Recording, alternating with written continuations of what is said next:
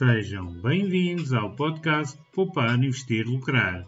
Convosco, João Paulo, com um tópico de finanças pessoais, literacia financeira e mercados financeiros, todas as segundas, quartas e sextas-feiras, e sempre a tentar que não seja em 10 minutos. Vamos lá então.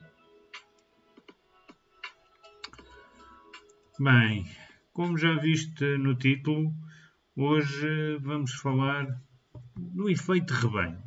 Como sabes, as ovelhas copiam e seguem o comportamento do rebanho.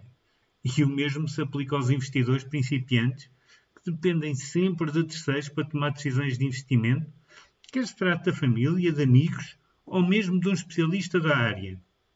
Todos sabemos, existem muitos, principalmente nas redes sociais. Mas para te sair constantemente bem no mercado, tens que evitar cair nessa cilada de mentalidade de rebanho pois, tal como os ciclos de mercado de curto prazo são difíceis de prever, as emoções do mercado e as mentalidades de rebanho são impossíveis de antecipar de forma consistente.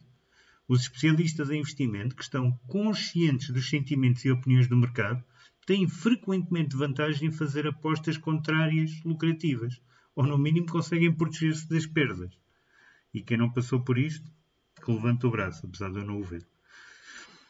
Os apresentadores de televisão e os comentadores de ações têm de parecer confiáveis. Aliás, é para isso que eles são pagos. É mais fácil para os investidores ouvirem as cabeças falantes do que tomarem as próprias decisões. Mas as pessoas famosas não são imunes aos erros, ninguém o é.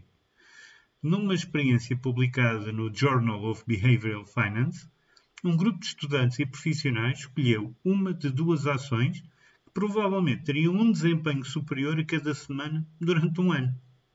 Todas as ações apresentadas aos participantes eram de empresas blue chips, já falei nelas, que são empresas bem estabelecidas, com uma boa reputação e finanças sólidas. Mas quando foram questionados, a confiança dos estudantes nas suas capacidades era de 59%, enquanto a dos profissionais era de 65%.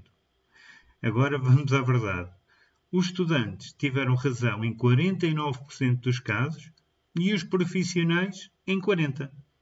Surpreendentemente, quando estavam 100% confiantes nas suas decisões, os profissionais tiveram razão apenas 12% das vezes. Vejam bem.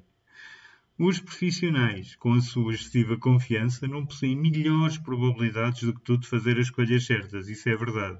Como nos diz o empresário americano Norman Rolfe Agustin, se os peritos de mercado de ações fossem tão peritos, estariam a comprar ações e não a vender conselhos. Grande verdade. Fazer o mesmo que todos os outros é fácil, confortável, comodista e muito errado. Quando dá para o torto, pelo menos já sabes que todos os outros também estão a sofrer, não estás sozinho. Mas uma mentalidade de rebanho não pode ser lucrativa a longo prazo. Se ouvires conselhos de outras pessoas para investir, como sabes qual é o momento certo para vender, ou se a, se análise se mantém válida, ou se deves saltar fora. Ao não fazeres as tuas próprias escolhas, nunca poderás aprender com os teus erros e tornar-te um especialista em investimento. E isto é uma verdade. E todos nós, eu acho que todos nós que já investem no mercado, já seguiram os conselhos de alguém, seja alguém conhecido, seja alguém nas redes sociais, seja um amigo ou um familiar. É uma verdade, eu já o fiz e posso-vos dizer que não correu bem. Só quando comecei por mim, quando comecei a fazer as minhas análises, a fazer os meus estudos, então sim, aí as coisas começaram a correr melhor e felizmente agora nem me sai nada mal. Mas bem, meus amigos, vamos ficando por aqui, um episódio curtinho.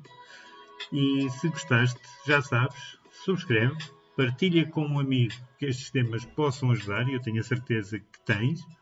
E se quiseres ver em detalhe este e outros assuntos, vai a www.pouparinvestirlucrar.com e eu espero por ti no próximo episódio. Até lá!